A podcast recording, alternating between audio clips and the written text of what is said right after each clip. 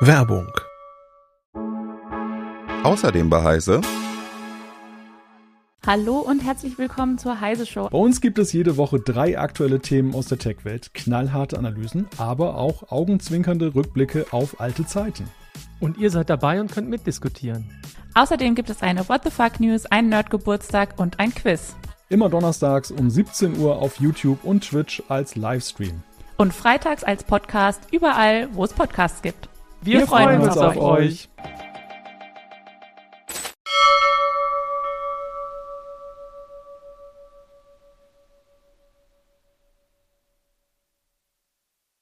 Herzlich willkommen zu Bitrauschen, der Prozessor-Podcast von c't. In unserer Folge 2023 Nummer 14 diskutieren wir über die Milliardensubventionen, die Intel für die neue Chipfabrik in Magdeburg kassiert.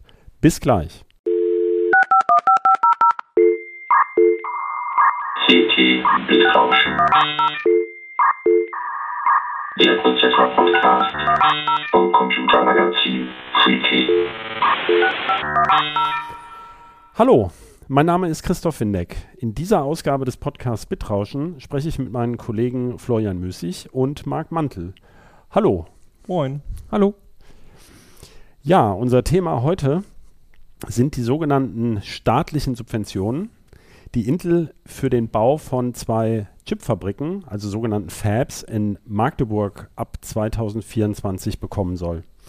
Es geht angeblich um 9,9 Milliarden Euro bei insgesamt 30 Milliarden Euro Investitionsvolumen. Und wie ich ja mit dem Wort angeblich und staatlich angedeutet habe, vieles ist bisher eigentlich noch unsicher. Und manche Kritiker, darunter auch Wirtschaftsexperten und Journalisten, finden die Subventionen viel zu hoch. Die haben umgerechnet oder ausgerechnet, dass das fast 1 Million pro erwartetem Arbeitsplatz ist. Und darüber streiten wir uns auch hier, wir 3. Aber wir schauen jetzt erstmal auf die Fakten. Und dazu wollte ich erstmal Marc fragen, weil er für Heise Online schon sehr viel über die Intel Fab, die geplante Fab, gesprochen hat. Die läuft ja unter dem Namen, Codenamen, wie alles hat bei Intel ja einen Codenamen, Project Junction. Was wissen wir denn genau? Also was soll denn überhaupt gebaut werden? Also ursprünglich sollte der Bau schon längst begonnen haben. Ursprünglich angekündigt wurde es ja schon im Jahr 2022, im Herbst. Und da war noch die Rede von 17 Milliarden Euro Investitionsvolumen. Später hat Intel dann klargestellt, damit war die eigene Investition gemeint. Zusätzlich dann die 6,8 Milliarden Euro Förderung. Dann hat sich das alles hinausgezögert. Intel hat so ein bisschen gefühlt den Investitionspoker ausgepackt. Hat unter anderem argumentiert mit höheren Energiekosten, die in der Zeit gestiegen sind, maßgeblich durch den Ukraine-Krieg.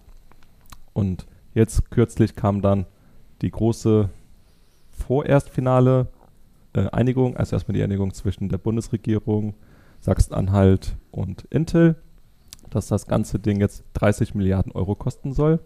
Das ist jetzt die das insgesamte Investitionsvolumen, also inklusive der Förderung. Offiziell wurde noch nicht bestätigt, wie viel Geld da reingesteckt wird vom Staat und von der EU. Man geht davon aus, das gilt als offenes Geheimnis, dass das 9,9 Milliarden sind. Also kommen von Intel gut 20 Milliarden. Und Intel möchte jetzt 2 Fabs direkt bauen. Das war vorher optional. Es war ursprünglich dann die Rede von erstmal einer Fab. Und man hat aber noch ganz viel Platz für mehrere weitere Fabs und Erweiterungen auch durch Dritthersteller. Und jetzt sagt Intel 2 Fabs. Die erste soll ab frühestens 2027 produzieren, womöglich wird es auch 2028. Und bei der zweiten haben sie noch keine konkreten Daten genannt. Und diese Fabs, was sollen die überhaupt produzieren? Also um welche Technologie geht es eigentlich? Also dass es um Halbleiter geht, ist ja klar.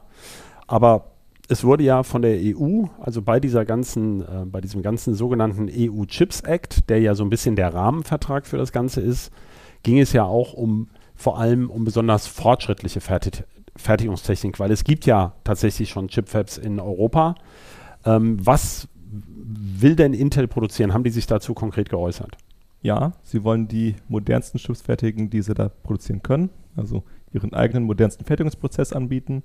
Sie sagen nicht konkret, welcher das sein wird, wahrscheinlich auch, um vorzubeugen, weil es da Verspätungen kommen. Es soll ein neuerer sein als ursprünglich angenommen, vermutlich dann 18a, also Intel benennt ja seine neuen Fertigungsprozesse nach Angström. Andere Hersteller würden sagen 1,8 Nanometer, also zum Beispiel TSMC.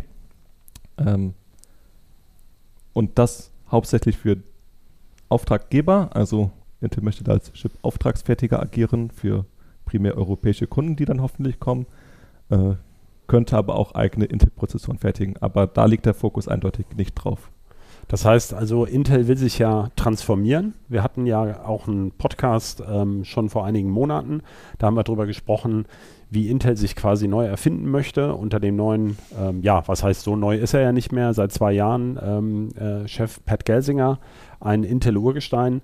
Und der will den Fokus bei der Fertigung gar nicht mehr so sehr auf die eigenen Prozessoren legen, sondern die Fertigung soll ein unabhängiger Geschäftszweig sein, der eben in Konkurrenz zu den großen Auftragsfertigern steht. Sehe ich richtig, oder? Genau, also Intel möchte nach dem Weltmarktführer TSMC aus Taiwan dann die Nummer 2 werden, also zum Beispiel Samsung und Global Foundries überholen. Global Foundries stellt auch schon in Deutschland her, also im Silicon Saxony in Dresden, und hat da einiges vor sich, weil bisher hat Intel praktisch so gut wie gar keine großen Kunden.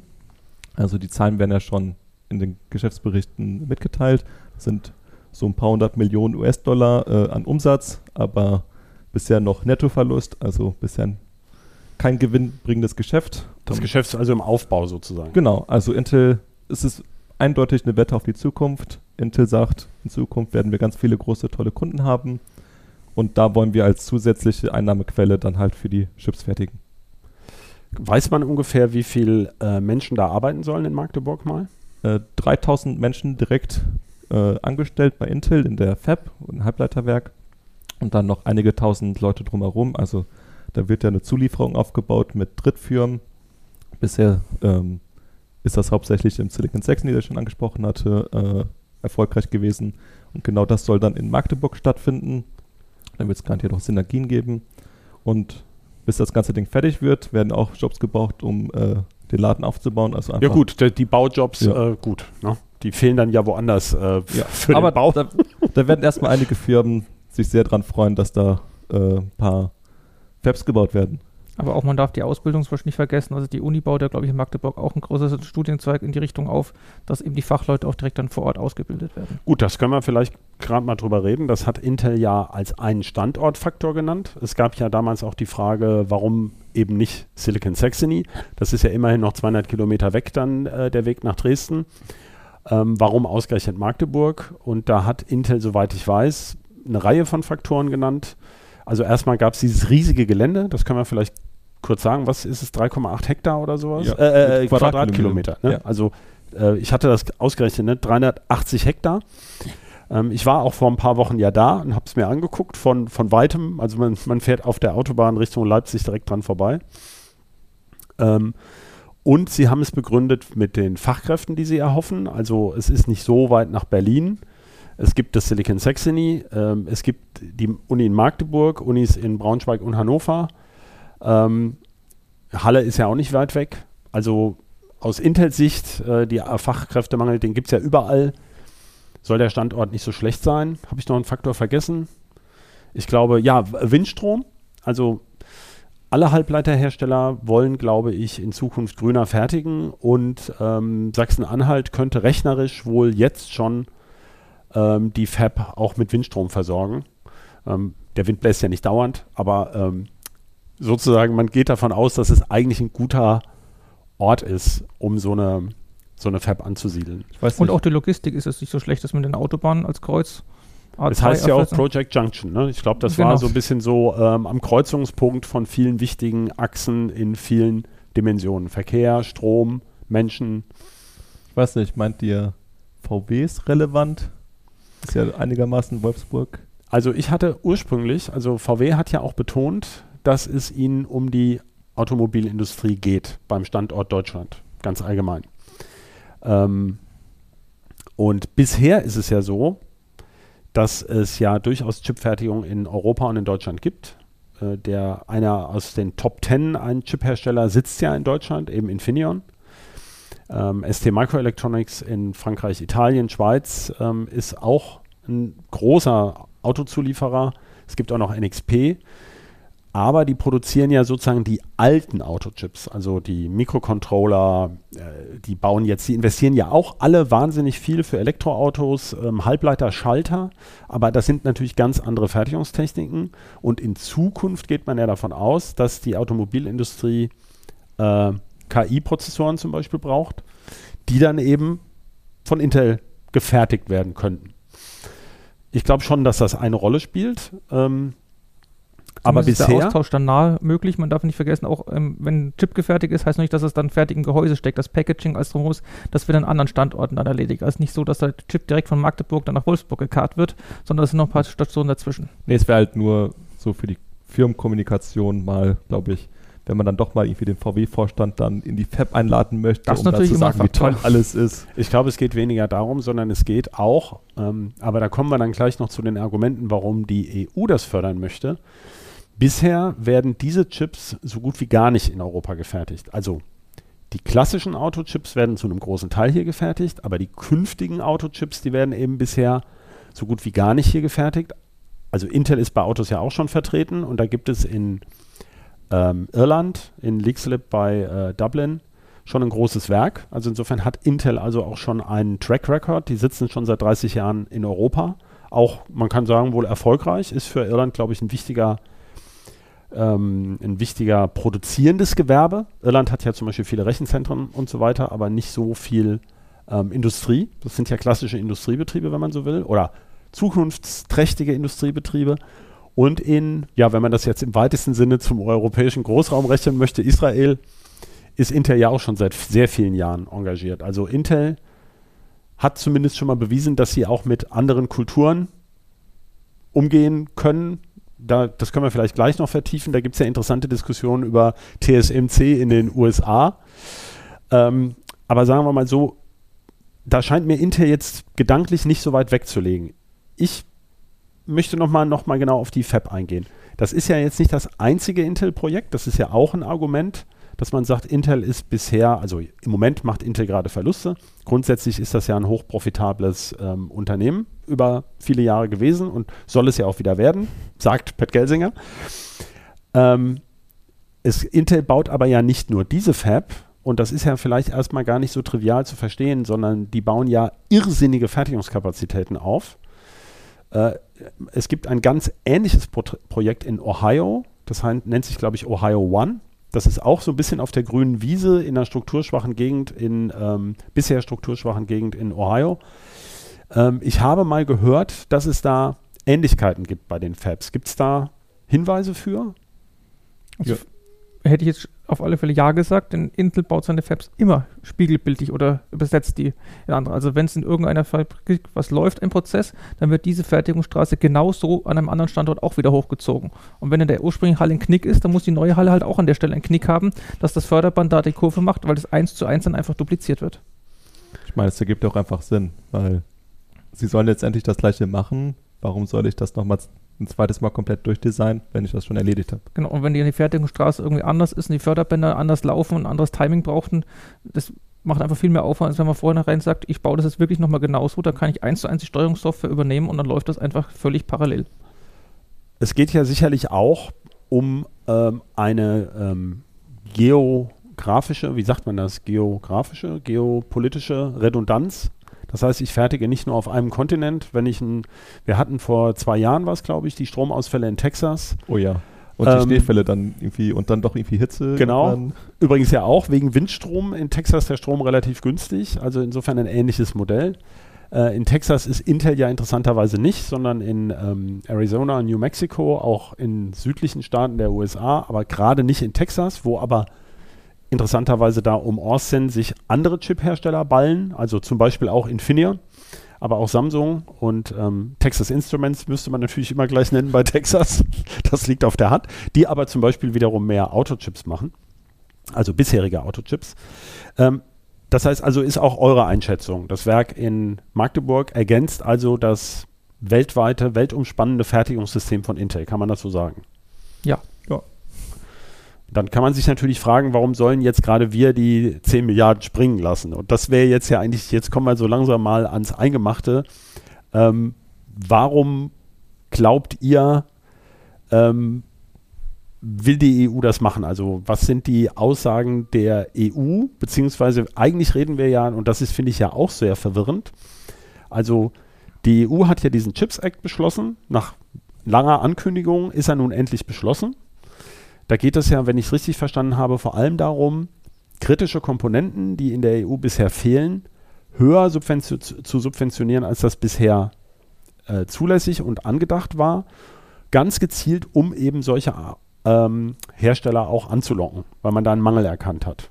Genau, also an sich das Budget, das der EU Chips Act hat, ist gar nicht so hoch. Was waren das? 42 Milliarden, 43 Milliarden Euro? Ja. Also im Vergleich zu vor allem asiatischen Ländern wirklich nicht viel. Die USA sind ein bisschen höher, ein paar Dutzend Milliarden US-Dollar. Aber der Chips Act erlaubt vor allem Ländern, selbst höhere Subventionen zu beschließen. Also wenn jetzt zum Beispiel Deutschland sagt, wir möchten Intel da haben, soll in Magdeburg 1, 2 Halbleiterwerke bauen, dann darf Deutschland jetzt mehr fördern, als es bisher möglich gewesen wäre, weil vorher hätte man das als Wettbewerbsverzerrung gesehen. Und mit dieser Förderung, also die ist ja aber auch, also man kann nicht einfach sagen, so ich gebe dir jetzt mal Geld, da baust du das hin, sondern da sind ja auch Bedingungen geknüpft. Genau, also das ist vertraglich alles haargenau festgelegt. Bisher können wir nicht genau sagen, was da so alles drinsteht, weil bisher machen beide Parteien, was heißt beide Parteien, sind ja ganz viele mehr Parteien, ja das Land Sachsen-Anhalt, der Bund, EU spielt da mit rein. Bisher ist das aber alles noch inoffiziell, weil die EU-Kommission dem Ganzen noch zustimmen muss. Also die muss sagen, dass der Vertrag so funktioniert und ihr Go geben. Und erst dann darf Intel Geld bekommen und auch erst dann wird der Bau beginnen. Das heißt, diese Fördersumme, über die wir jetzt sprechen, die, verkorrigiere mich, die aber gar nicht offiziell bestätigt und kommuniziert wurde. Genau. Also es gibt keine offizielle Aussage über diese 9,9 Milliarden. Die wird sich vermutlich aus vielen Einzelbeträgen zusammensetzen. Genau, also einmal gibt es ja den EU Chips Act selbst, den haben wir gerade schon angesprochen, aber auch der ist wiederum an mehrere Geldtöpfe gekoppelt. Ganz prominent das IPCEI, das... Also Important Project of Common European Interest. Vielen Dank. IPCEI, genau. Genau, da gibt es eins für Mikroelektronik, da sind über 100 Milliarden Euro drin vorgesehen, da wird garantiert Geld rauskommen. Dann gibt es immer noch dieses ominöse... Horizon heißt das, glaube ich. Ja, EU Horizon. Ja, stimmt. Mhm. Also es ist nicht dieser eine Fördertopf, sondern es sind ganz viele und dann halt auch eine Förderung von dem Bund selbst, also von der Bundesregierung. Da wird schon ein bisschen gemunkelt, wie sich das zusammensetzt, dass vor allem das Wirtschaftsministerium rund um Robert Habeck da sehr interessiert war und Geld dazu gibt und dann halt auch lokal Sachsen-Anhalt und Magdeburg. Ja, zum Beispiel, dass das Gelände eben irgendwie entweder vergünstigt oder mit Erschließung oder dass eben ein Straßenbahnanschluss oder genau, sowas auch übernommen wird. Speziell Windstrom, da ging es darum, dass das Intel da ein paar gesonderte Windräder bekommt, damit der Strompreis niedrig bleibt. Genau sowas dann. Ja, es gibt ja angedacht auch den sogenannten Industriestrompreis. Genau. Der ja auch heiß umstritten ist, weil man sagt, einerseits, wie kann das sein, dass jetzt also der Staat, die Steuerzahler ausgerechnet der Industrie den Strom subventionieren. Andererseits möchte man nicht, dass energieintensive Betriebe abwandern. Deshalb, das heißt, das sind also immer Abwägungen, um da mal hinzukommen. Das heißt, es gibt da kein absolut richtig oder falsch, sondern es muss an jeder Stelle geguckt werden, ist das mit den zulässigen maximalen Förderquoten vereinbar? Gibt es da Ausnahmegenehmigungen und ist das angemessen im Verhältnis zu anderen Ausgaben? Genau. Und man muss halt auch ganz klar sagen, auch andere Länder oder andere Regionen haben genauso die Förderprogramme, wo es Subventionen gibt. Und wenn ich das als wirtschaftlich denkende Unternehmen habe, ich kann in eine Region, wo ich Zuschüsse bekomme, und in eine andere, wo ich keine Zuschüsse bekomme, dann fällt meine Standortentscheidung sehr schnell. Das ist ja ein Argument der Kritiker, dass man sich, das ist ja eine Diskussion ähnlich wie im Moment, wie wir sie bei der Inflation haben. Man sagt den Arbeitnehmern, macht bitte nicht so hohe Abschlüsse. Das treibt die Inflation ja immer noch mehr an. Die ominöse Lohninflationsspirale. Genau, oder andererseits weiß man aber, dass Hersteller, es wird ja sowieso teurer, dann schlagen wir gleich nochmal was drauf oder machen die Packungen kleiner. Also das ist ja nichts, wo man wo man mit einem absoluten Maßstab rangehen kann, sondern das sind ja immer so Abwägungsentscheidungen. Was man nicht an einem Detail fassen kann. Genau. Und die Sorge ist ja, dass man in eine der Sorgen an diesen hohen Summen ist ja, dass man in eine Rüstungsspirale gerät sozusagen. Also man weiß, dass also China ja sowieso ein extremes Förderprogramm hat für den Aufbau einer eigenen konkurrenzfähigen Halbleiterindustrie. Das ist für uns aber ja weitgehend verschlossen und die Chinesen können ja sozusagen tun und lassen, was sie wollen, weil sie in vielen internationalen Verträgen ja nicht mit drin sind. Jetzt weiß man aber, dass Taiwan strategisch auch in die Halbleiterindustrie investiert, weil sie das auch als Schutzschild gegen China sehen, so nach dem Motto, einerseits brauchen die Chinesen selber unsere Chips, also sie können uns nicht selber flachbomben und andererseits halten die Amerikaner eher zu uns, wenn wir ihnen wichtige Chips für sie produzieren und verteidigen uns eher. Und ich denke, bei Südkorea spielt das sicherlich auch ein bisschen eine Rolle. Oder wie ist eure Einschätzung? Seht ihr das anders? Sehe ich genauso. Ich meine, die großen Firmen, die fertig lassen, AMD, Intel, Nvidia, sind alles US-Firmen. Qualcomm ist eine US-Firma. Das sind die gerade bei KI und so weiter und Prozessoren ganz vorne mit dabei sind. Apple auch. Die haben natürlich Interesse daran, dass das weiterhin so läuft. Du meinst die Verknüpfung zu Taiwan und Südkorea. Also in Taiwan sitzt ja TSMC, der mit riesigem Abstand führende Auftragsfertiger für Chips. Also die Verhältnisse sind wirklich so, TSMC... Das T steht ja für Taiwan. Ja, ja. Nein, ich meine die finanziellen Verhältnisse. Taiwan, TSMC macht, glaube ich, über 50 Milliarden umgerechnete US-Dollar Umsatz mit der Halbleiterfertigung und Samsung pro Jahr. Und Samsung, die Nummer 2, ist, glaube ich, bei, schlag mich, 12 oder 20. Es schwankt ein bisschen. Zuletzt eher 12. Okay, aber der Faktor ist auf jeden Fall mehr als 2, darauf will ich hinaus. Ja, also es geht nicht darum, da kommt TSMC und dann ist kurz dahinter der nächste, sondern der Abstand ist gigantisch. Das heißt, damit Intel Nummer 2 wird, müssen sie ja nur 13 Milliarden machen. Nur. Was allerdings auch schon ein großer Schritt wäre. Worauf ich ja hinaus will ist, es ist ziemlich klar, dass also speziell Samsung in Südkorea und TSMC stark gefördert werden von den jeweiligen Regierung. Mir sind aber keine Untersuchungen bekannt, wo die Förderquote genau ist. Also das war ja auch eine Diskussion vorher. Ich glaube, in der EU ist es so, also eigentlich werden diese Fördermittel ja nur für Sachen gegeben, die ein besonderes Risiko enthalten.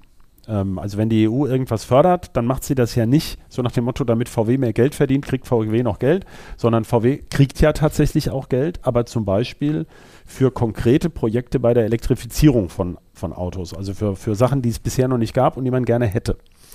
Und darum dreht sich ja eigentlich das Ganze mit den Fördermitteln. Man möchte ja nicht einfach Intel und die Aktionäre von Intel fett füttern, sondern man möchte gerne, dass man diese Produktion in Europa hat. Das ist ja das erklärte Ziel. Ich glaube, da sind wir uns, das ist auch sonnenklar. Ja. Ja. Es gibt bislang keine Fertigung in Europa, die die neuesten Fertigungsprozesse hat. Wir können das ja, glaube ich, konkret sagen, ne?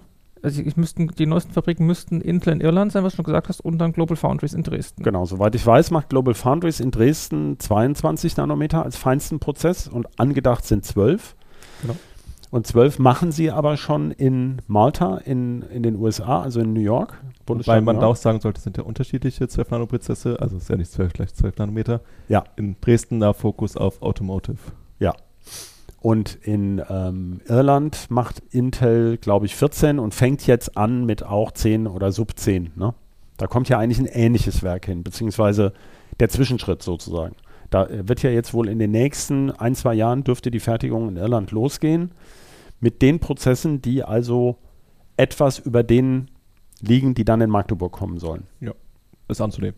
Ja, weil da eben auch konkret gebaut wird. Also Intel baut bis zum Start von Magdeburg dann in Irland läuft, wissen wir nicht, aber es ist zumindest nicht immer, dass die Irland-Fab ist nicht ganz vorne mit dabei gewesen, sondern die war mal hinten dran, ja, was neue Fertigungsprozesse angeht. Genau, aber die wird in Europa, wird da jetzt demnächst die modernste europäische Chip-Fertigung eröffnen, und zwar von Intel. Was aber auch schwer zu verstehen ist, denke ich, ist, wieso ausgerechnet Intel? Also man hätte ja auch TSMC oder Samsung fragen können. Und jetzt ist eben die Frage, gibt es noch jemand anderen? Nö. Nein. Ganz klar nein.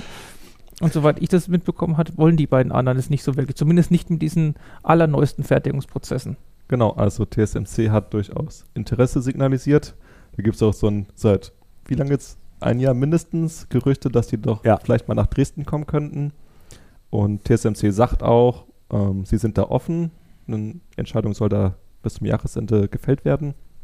Da geht es aber erstmal um 28 Nanometer Chips, auch für Autos. Und das wäre eigentlich ein Konkurrent für Global Foundries, aber nicht diese, also ist nichts, was Intel macht in dem modernsten Bereich. Es wäre aber für die Automobilindustrie, wenn ich es richtig verstanden habe, ist es im Moment, glaube ich, so, also Infineon und ST Micro bauen ja tatsächlich ganz wichtige auch Logikchips für die Automobilindustrie, nämlich Mikrocontroller, durchaus leistungsfähige Mikrocontroller, zum Beispiel für die Motorsteuerung. Und die, obwohl beide ja Chip-Fertigungswerke haben, also Infineon in Dresden, in Villach, in Kärnten und in Malaysia, auch in den USA und ST Microelectronics vor allem in Frankreich, also bei Grenoble, können die aber diese modernsten Microcontroller nicht in Europa fertigen, sondern kaufen sie zum Beispiel bei TSMC zu, also lassen sie bei TSMC fertigen. Genau. Das heißt, für die wäre das aber ja auch positiv, wenn sich TSMC in Dresden ansiedeln würde, für diese feineren Strukturen. In der Theorie schon, also da geht es auch teilweise schon wirklich um 7 Nanometer Chips. Es ist halt momentan halt eher ein sehr kleiner Anteil. Also da geht es primär um autonom fahrende Autos oder Autos, die irgendwann autonom fahren könnten. Es ist alles noch so ein bisschen nicht ganz so nah dran. Es ist die Frage, wie viel Kapazität wird gebraucht. Es ist halt nicht... Also die große Masse an Autochips, also es sind ja einige hundert Chips im Auto mittlerweile. Ich glaube 700, 900... Kann das schon sein? Das kann schon sein, ja. Das ist halt alles viel gröber. Das heißt. Und da ist die Versorgung ja im Grunde auch da. Genau. Das sind, also die gibt es auch in Europa. Also gibt es ein durchaus vorhandenes Interesse an ganz feinen Chips. Nur ist die Kapazitätsnachfrage da sehr niedrig. Und andere Hersteller in Europa hat man im Prinzip gar nicht so. Also alle Smartphone-Hersteller sind entweder in Asien oder USA. Das heißt, mein Handy, das ich hier kaufe, mein iPhone oder mein Android-Smartphone, das ist ja alles, hat ja nichts mit deutschen oder europäischen Herstellern zu tun. Nein, da muss ich dich korrigieren. Es sind ganz, ganz viele einfachere Chips. Also im Smartphone stecken ja nicht nur die dicken Prozessoren, sondern es steckt auch ein Akkulader und ein Power-Management-EC drin oder zum Beispiel ein Funkverstärker oder ein Umschaltchip für das HF-Signal. Die sind ja durchaus genau die Sachen, die Global Foundries macht, aber in groben Prozessen und die sind der kleinere Teil der Wertschöpfung an so einem Smartphone. Genau. Also ich meinte keinen Hersteller im Sinne von, der jetzt ein Smartphone-SoC bräuchte oder sowas. Das stimmt. Aber genau das soll sich ja ändern, wenn die eben die Automobilhersteller sind auch da wieder diejenigen, die würden ja dann genau diese High-End-Logik-Chips brauchen und durchaus auch in Millionenstückzahlen. Hoffentlich. Kleineren Millionenstückzahlen. Ja. Nicht so groß wie Smartphones. Nur um mal den Markt vielleicht so ein bisschen zu überblicken. Ja, das ist, glaube ich, auch die Wette auf die Zukunft, wie schnell es mit autonomen Autos jetzt wirklich losgeht. Also ich meine, je schneller es losgeht, desto mehr Chips werden gebraucht. Das ist auch ganz klar. Und die Frage ist halt, will sich zum Beispiel VW da eine eigene Chip-Entwicklung aufbauen? Also wenn sie jetzt sagen, sie kaufen ihre Chips weiterhin ein, zum Beispiel, ich weiß nicht, bei wem kaufst du momentan? Also, nehmen wir es mal an. Zum Beispiel, ich glaube, der Patrick Bellmer ist übrigens ein lesenswerter Artikel zu Autochips, hat bei Heise Autos gerade eine Übersicht gemacht, welche Chips in welchem Infotainment-System stecken. Da geht es aber ja noch nicht um die KI-Chips, sondern das ist ja erstmal nur das Infotainment. Da ist zum Beispiel Qualcomm sehr gut im Rennen. Ja. Und das ist zum Beispiel so ein potenzieller Hersteller, der eben tatsächlich auch viel an die Autoindustrie liefert.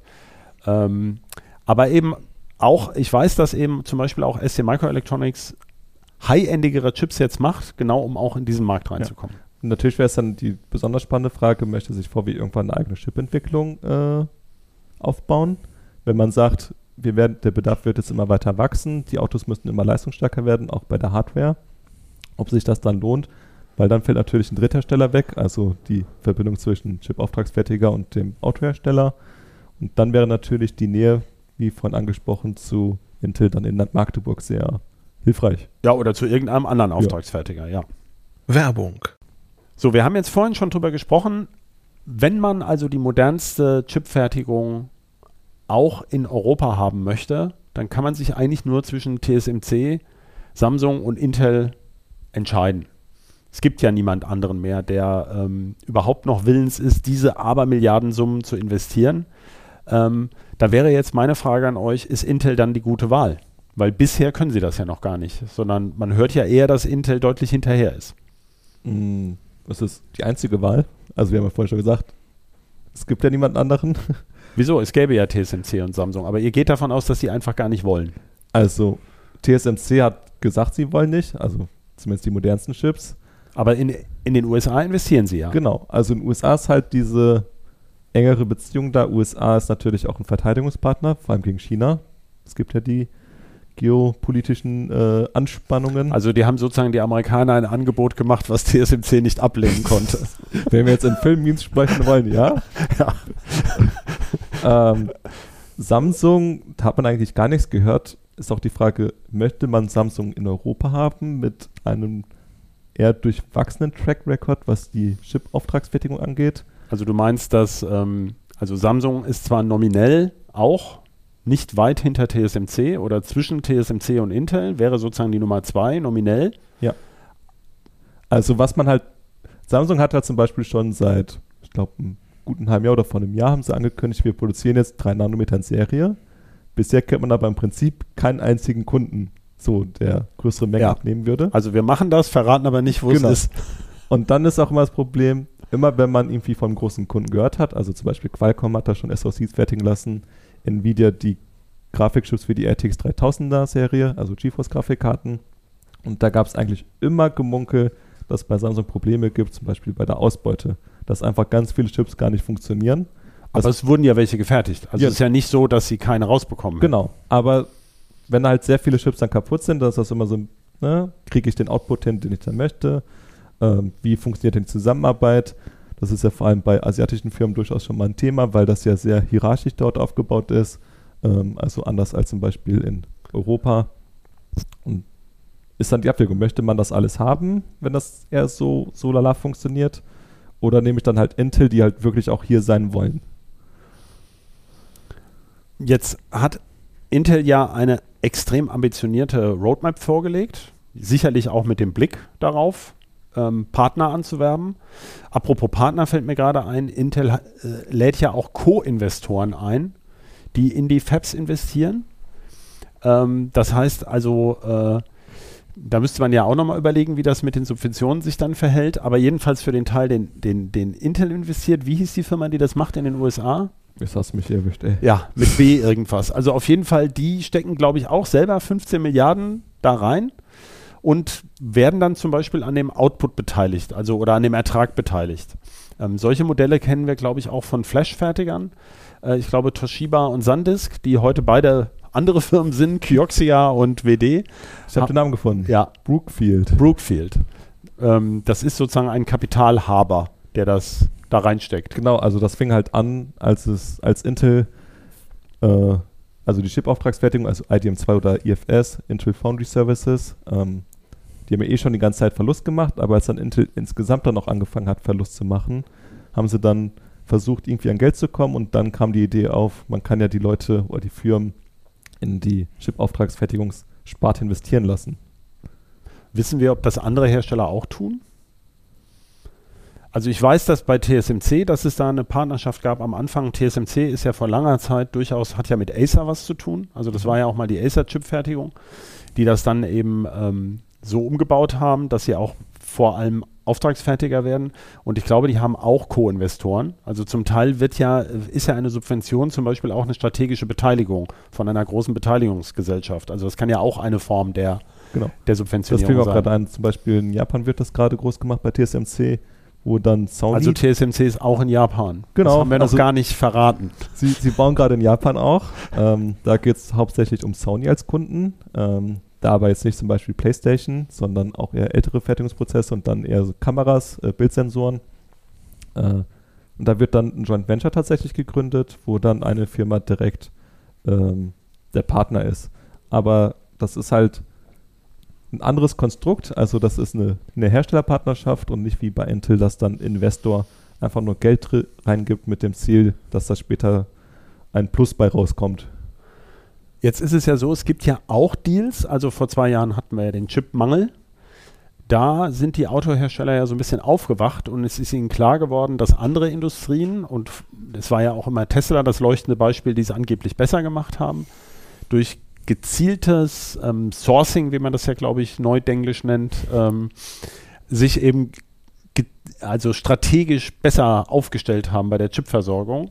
Und danach sind ein paar Verträge bekannt geworden, zum Beispiel, ich glaube, Ford oder Stellantis und noch ein anderer Hersteller haben sich mit Chip-Herstellern zusammengetan. Also zum Beispiel gezielt da rein investiert und gesagt, wir kaufen jetzt einfach einen Anteil von eurer Fab. Dafür können wir eben, habt ihr eine bessere, also eine günstigere Finanzierung und wir kriegen dafür bestimmte Kontingente, die wir abrufen können. Das wäre ja ein Argument, was man gegen die öffentlichen Subventionen nehmen könnte. Also warum stecken die deutschen Autohersteller nicht auch selber ein paar Milliarden da rein? Wenn die das so dringend brauchen, warum finanzieren die das nicht? Haltet ihr das für einen sinnvollen Weg oder ist das ein nennenswerter Beitrag? Also zumindest bei der TSMC-Fab in Dresden, die immer spekuliert wird, ist das anscheinend eine reale Option. Also TSMC hat durchblicken lassen, dass da ein Autohersteller konkret interessiert ist. Ja, natürlich keine Namen. Ist da natürlich eine gute Alternative. Da ist der Hersteller natürlich unabhängiger. Man ist nicht von den Auflagen so, ich sag mal, festgezurrt. Hat da mehr Freiheiten.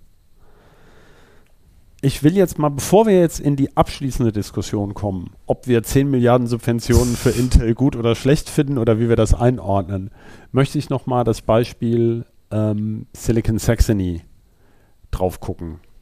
Darüber berichten wir ja nun auch schon seit im Grunde 20 Jahren. Ende der 90er hob das ja so ein bisschen ab. Die ersten 300mm Fabs entstanden damals ja auch mit einer Menge Fördermitteln. Auch da hat sich ja ganz viel verändert. Damals war noch Siemens im Rennen, die dann Mikey Monda hießen. Diese Sachen sind jetzt wieder an Infineon zum Teil zurückgeflossen und gewandert. Es sollten auch mal Speicherchips hergestellt werden. Es gab Auf und Abs. Das große AMD-Investment wurde dann später zu Global Foundries, läuft aber immer noch. Ja, würde man das als Erfolg jetzt einschätzen, Silicon Saxony, oder nicht? Ja oder nein? Ich sage ja. Ich schließe mich mal an. Also es funktioniert ja gut. Also natürlich fließen da immer noch Subventionen rein, aber an sich ist das eigenständig schon sehr gut funktionierend. Also man hat da dieses Ökosystem, die Infrastruktur. Es funktioniert sehr gut. Es hat viele Jobs geschaffen und Dresden-Umgebung ist natürlich auch jetzt sehr stark aufgestellt wirtschaftlich. Ich habe ja vor einigen letztes Jahr irgendwann mal so ein bisschen über die Chipindustrie Daten gesammelt und ich war ja überrascht, dass es tatsächlich über 20 Halbleiter-Fabs in Deutschland gibt, wobei man, glaube ich, auch immer mal sagen muss, das ist ja so unterschiedlich. Es gibt ja Fabs, die arbeiten quasi wie so eine Manufaktur, also wir denken bei diesen Intel-Fabs immer an diese automatischen Transportsysteme, die in der Decke sausen durch riesige Hallen. Aber zum Beispiel, mein Lieblingsbeispiel ist ja immer Itzehoe, nördlich von Hamburg, wo eben durchaus ganz fortschrittliche Sensoren auch gefertigt werden. Aber die sind so klein, dass relativ viele auf den Chip passen. Und man braucht gar nicht so wahnsinnig viele, sodass man eben kein aufwendiges Transportsystem braucht. Da kommt es eher darauf an, dass man kundenspezifische Anpassungen macht, dass der einzelne Chip auch in der Entwicklung gar nicht so teuer ist. Also solche Fabs gibt es ja auch. Und es gibt durchaus ein sehr lebendiges Ökosystem von Zulieferern in Deutschland und Europa. Also das bekannteste ist sicher der Lithografiemaschinenhersteller ASML in Niederlanden, die auch sehr viel mit Zeiss zusammenarbeiten für die Optiken, die jetzt wieder in Süddeutschland eher sitzen. ASML hat auch eine Firma in Berlin gekauft, ne, diese ehemalige Berliner Glas, die zum Beispiel Spiegel fertigen oder Optiken. Das heißt, also Silicon Saxony oder insgesamt die Halbleiterindustrie, da bleibt ja durchaus was in Europa hängen, kann man schon sagen. Ja. Da ist definitiv Know-how da, was dann auch auswirkt auf alle anderen Wirtschaftszweige, ja.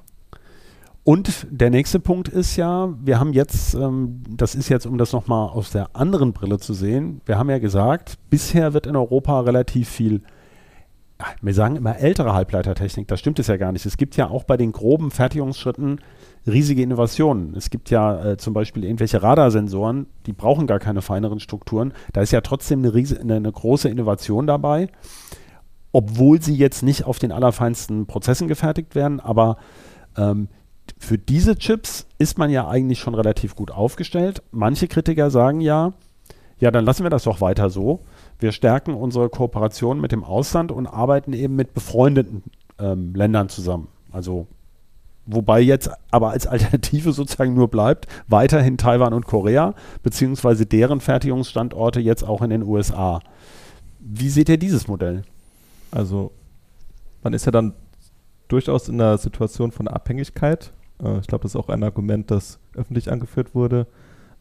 Wenn man natürlich auf Augenhöhe argumentieren kann, wenn man halt die Intel-Fertigung hat in Deutschland, dann kann man natürlich auch viel bessere Verträge abschließen mit dem Ausland, einfach weil die Abhängigkeit nicht da ist. Wenn man jetzt gar nichts Eigenes hat, dann können die ausländischen Firmen auch natürlich sagen, ja gut, dann Hände aufhalten und hallo mit dem Geld. Ich glaube es nicht nur dann einfach, dass irgendwas mit der Globalisierung ist, irgendwo alles in Asien gefertigt wird, sondern es hat ja auch gezeigt, die Corona-Pandemie, dass auch die Logistik weg ist. Es muss gar nicht ein Krieg irgendwo sein und irgendwo das eine Land ist es nicht mehr unser Freund, sondern unser Feind, sondern einfach, wenn die Logistik zusammenbricht, dann sind kürzere Lieferketten einfach auch noch was dann hilft. Ja. Und ich meine, Intel macht ja das nicht nur die Fab in Magdeburg, sondern die wollen ja auch europaweit ein größeres Zuliefernetzwerk aufmachen und Packaging ja noch. Ich glaube in Frankreich, in Italien, in Polen sind auch noch weitere Standorte. In Polen ist ein Packaging-Werk jetzt konkret angekündigt worden, ja. Also wo Packaging bedeutet, der Wafer kommt dahin, wird vereinzelt und in ein Gehäuse. Package, ja, Gehäuse im weiteren Sinne eingebaut, ja. Ja. Das stimmt, also man hat einen größeren Anteil der Lieferkette dann also in Europa, das ist die Hoffnung. Genau, und andere Teile hat man ja sogar schon. Also Wafer werden ja tatsächlich in Deutschland hergestellt, Silizium-Wafer, ja. Im Süden. Ich glaube, Global Wafers ja, gab es auch mal die Übernahme. Siltronic. Ja, und Siltronic. Ja. Ne? Also ist durchaus schon ein bisschen was vorhanden. Glaubt ihr denn, dass wenn jetzt mehr Fabs in Europa wieder sind, dass das auch sozusagen das Entwicklungsökosystem, also wir haben jetzt als einziges Beispiel, was uns dreien einfiel, bisher ja vor allem Autos genannt. Jetzt ist ja ein Riesenboom bei KI, also außerhalb von Autos gibt es ja auch noch KI für Server zum Beispiel oder in, was weiß ich, in Fernsehern oder so. Überall da gibt es in Europa ja eigentlich kaum noch echte Hersteller. Glaubt ihr, dass wenn man jetzt in Europa stärkere Chipwerke hat oder auch die feinsten Chipwerke, dass das wirklich auch was triggert für die Entwicklung hier? Bin ich mir noch nicht ganz sicher, weil es gab ja durchaus Startups auch hierzulande irgendwie in Richtung KI und irgendwelche Sachen, die werden dann aber sehr schnell von anderen US-Firmen gekauft oder war zumindest bislang so der Fall, weil dann einfach die Geldtöpfe irgendwie größer waren oder dann einfach dann die Subventionen anders waren und das Startup dann einfach die Finanzierung durch Banken, dass dann dort einfach etwas einfacher war und die einfach ganz schnell übernommen wurden. Ich denke auch, es wird erstmal primär interessant für Startups. Also ein Ziel des European Chip Acts ist ja auch der Aufbau eines Ökosystems, also geht es ja auch um das Angebot von EDA-Tools, also wie man jetzt Chips designt. Da soll es auch eine einheitliche Plattform geben. Und da wird die Einstiegshürde deutlich niedriger für ganz kleine Unternehmen, also auch Startups. Ich finde es aber schwierig abzuschätzen, ob größere Hersteller dann auch mal anfangen, mehr in Europa zu machen. Es gab in der Vergangenheit zumindest auch ein paar Beispiele. Ich meine, Intel hat ja lange Zeit in Braunschweig Netzwerkchips entwickeln lassen und die dann woanders gefertigt, zumindest die Entwicklung lief dann hier. Apple baut gerade in München für Mobilfunktechnik einen riesen Standort auf oder der läuft auch schon, also es wird durchaus hier was gemacht, außer dann eben wieder andere Firmen, die dann diese Standorte aufbauen oder betreiben. Glaubt ihr, dass wenn jetzt so der Bedarf an Fachkräften erheblich steigt, also auch an auf dem Uniniveau, also Leute, die potenziell Gründer werden könnten für irgendwas, also dass wenn man sagt, man hat jetzt diese Werke, man hat einen erhöhten Fachkräftebedarf, dass es dann auch größere Chancen gibt, dass also Experten, die sich also für diesen Bereich interessieren, dass die dann auch eher mal unabhängig also dass das den ganzen Sektor stärkt? Oder glaubt ihr, das ist ein vernachlässigbarer Effekt? Kann man nicht einschätzen, oder? Finde ich gerade schwierig einzuschätzen. Ja. Weil man ja schon sieht, also das Silicon Valley, also jetzt nicht Silicon Saxony, aber im Silicon Valley, das ist ja nun ein Quell vieler Innovationen, die ja gar nicht unbedingt was mit Halbleitern zu tun haben. Das ist ja auf einer, also die Sachen laufen dann nachher auf irgendwelchen Cloud-Servern oder sowas oder man hat ein Bezahlsystem, das hat ja aber eigentlich damit wenig zu tun. Das hat das aber gezündet, wenn man so will. Also wie so eine Art Inkubator, aber das sieht man irgendwie, kann man nicht vorhersagen. Also was im Silicon Valley auch funktioniert ist, du hast viele Fachleute da und viele Firmen Und wenn du kannst einfach die Firmen auch schnell wechseln, oder viele Leute machen das dort auch. Die sind 2 Jahre bei einer Firma und dann wechseln sie und sind bei einer anderen Firma. Das kannst du dann machen, ohne dann jetzt groß umzuziehen oder sonst irgendwas, wenn es dir da schon von der Region her gefällt. Sowas im Silicon Saxony oder dann jetzt hoch erweitert bis Magdeburg könnte ich mir durchaus vorstellen, dass man sagt, das sind schon die ganzen Leute, die Fachleute hier und die bleiben dann auch in dem Bereich und sind dann nicht nach 2 Jahren wieder weg, wenn ihnen der Job nicht mehr gefällt. Ja, wobei natürlich die Chipfertigung was anderes ist als die Chipentwicklung und im Silicon Valley in den USA werden, soweit ich weiß, kaum noch Chips gefertigt. Auch Intel fertigt ja da nicht, sondern in Oregon. Ja, also das Chipfertigung und Chipentwicklung sind ja... Aber spezialisierte Fachleute bleiben dann eben vor Ort, weil es dann eben mehrere Beschäftigungsmöglichkeiten gibt. Ja. Ein Punkt, den ich noch hatte, du hattest ja schon gesagt, man will auf Augenhöhe verhandeln mit anderen Partnern. Das heißt, ich glaube, Thierry Breton, der Wettbewerbskommissar der EU, hat ausdrücklich gesagt, man kann nicht, also die Partnerschaften unter lauter Leuten, die alle schwach sind, sind nicht so erfolgreich wie Partnerschaften unter Leuten, die alle Stärken haben. Das ist ja ein Grund, warum die EU eben zurück müsse, wenn sie bei Halbleitern was werden wolle. Und ich glaube, da sind wir uns relativ einig, dass die Halbleiter schon ein essentieller Teil auch der etablierten Industrien sein werden in Zukunft. Also man wird die schon brauchen, ob man sie nun zukauft oder hier produziert. Aber jetzt wäre eben, kommen wir vielleicht zu dem, zu dem Punkt, ja, 10 Milliarden. Ist das viel oder wenig für diese Geschichte? Oder was spricht dafür und was spricht dagegen? Also ich bin vor allem während Corona schon ein bisschen abgestimmt, was so Fördersummen angeht. Also da sind ja schon viele Milliarden geflossen und dann auch noch der Ukraine-Krieg. Da wurden ja mal ganz spontan 100 Milliarden locker gemacht für die Bundeswehr. Und in diesem ganzen Zusammenhang und auch so die Förderung, die, ich sag mal, dreckige Industrien bekommen. Das hat unser Kollege Carsten mal zusammengerechnet, dass da viele, viele Milliarden zusammenkommen. Allein zum Beispiel die Dieselförderung, das Dienstwagenprivileg. Ja, das stimmt. Flugbenzin. Genau. Ja gut, aber das ist ja sozusagen umgedrehter Whataboutism, ne? Also so nach dem Motto, wenn die das kriegen, warum sollen die das nicht auch kriegen? Und dann bist du am Ende in der Diskussion, warum begießen wir nicht alle mit Geld? Nee, ich meine aber einfach so im Sinne von, wenn ich das alles sehe, was da für Gelder fließen, dann kommen mir die 10 Milliarden gar nicht mehr so viel vor. Okay. Und vor allem, wenn man das machen will in der EU, finde ich halt, Deutschland ist dann halt schon quasi prädestiniert, weil wir sind ein reiches Land. Also wenn, dann müsste schon vor die Grundsatzfrage gefallen sein und Grundsatzdiskussion, will man das Ganze oder will man es nicht? Und wenn man es will, dann finde ich auch die 10 Milliarden durchaus... Ich sehe das ähnlich. Also die Summe, das sind Summen, mit denen habe ich jetzt täglich wenig zu tun. Insofern juckt mich das jetzt erstmal nicht, weil bis ich sowas auf meinem Konto finde, das wird noch sehr lange dauern oder nie passieren. Aber ich glaube, Nacht im Traum. Genau, aber niemand stellt es, glaube ich, in Frage, dass es jetzt eine doofe Sache wäre, wenn Intel jetzt eine Fab in Magdeburg hat. Oder also wenn sie nicht finanziert würde, wäre sie auf jeden Fall gut. Sie wäre, genau. Und dann ist halt die Frage, unter welchen Rahmenparametern geht das, dass es halt was gibt, dass da steht, dass der Intel sagt, okay, wir bauen jetzt hier diese Fab. Kann man es auch so sehen, dass man sagt, die EU hat jetzt einfach jahrelang die Halbleiterfertigung oder die Halbleitertechnik schleifen lassen und naja, wenn man sie kontinuierlich gefördert und aufgebaut hätte, ständen wir jetzt vielleicht besser da. Und man muss sozusagen man muss dann sozusagen auch ein bisschen eine quasi virtuelle Zinsen einrechnen. Das wird natürlich immer teurer, je später man einsteigt. Man kann, also Intel ist sich sicherlich sehr bewusst, dass TSMC und Samsung nicht wollen. Das meine ich ja mit dem Investitionspoker. Ja. Ja klar, aber ich meine, ich wollte es noch mal aussprechen. Also man muss sich das halt klar machen. Also die EU hat sich, so kann man es vielleicht auch betrachten, dadurch, dass sie den Sektor im Grunde vernachlässigt haben und jetzt festgestellt haben, andere machen da schönes Geld mit, jetzt wollen wir das auch haben. In Amerika ist die Diskussion ja genauso mit dem US Chips Act.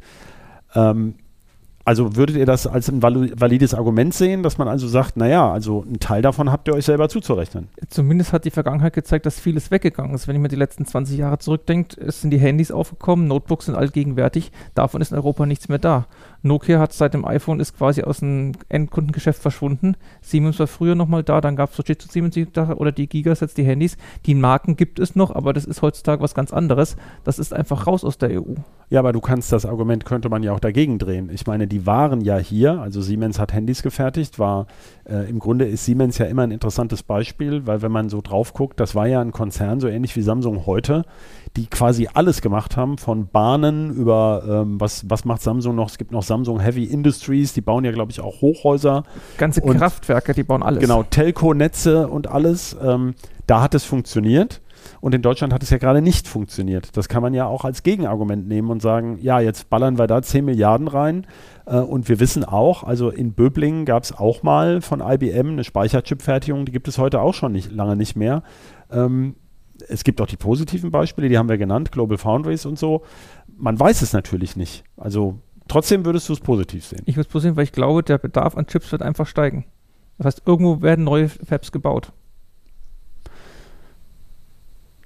Gut, das finde ich einen guten Schlusssatz. Wenn euch nicht noch was einfällt, was ihr zu dem Problem oder zu dem schwierigen Thema noch loswerden wollt. Passt. Alles klar. Ja, dann würde ich sagen, vielen herzlichen Dank für das Gespräch an dich, Marc. Gerne. Und an dich, Florian. Sehr gerne. Ich danke auch Ihnen, liebe Zuhörerinnen und Zuhörer, fürs Zuschalten. Wir freuen uns über Feedback per Mail an die Mailadresse bit-rauschen@ct.de. Da kommen immer wieder Mails rein. Ich möchte mich an der Stelle auch mal ausdrücklich dafür bedanken. Wir kriegen viel Lob und auch neue Anregungen. Wir haben jetzt übrigens auch mehrere Folgen, die auch mal deutlich über die 10.000 Zuhörer gegangen sind. Das freut uns natürlich auch sehr. Halten uns weiter die Treue. Wenn Sie Lust haben, hören Sie gerne auch bei den anderen Podcasts von Heise rein. Die finden Sie alle unter heise.de/podcasts. Wir haben ja auch neue Podcasts, zum Beispiel das KI-Update heißt es, glaube ich. Genau. Da waren wir letzten Freitag auch dabei, also Carsten und ich, zum Thema KI-Hardware.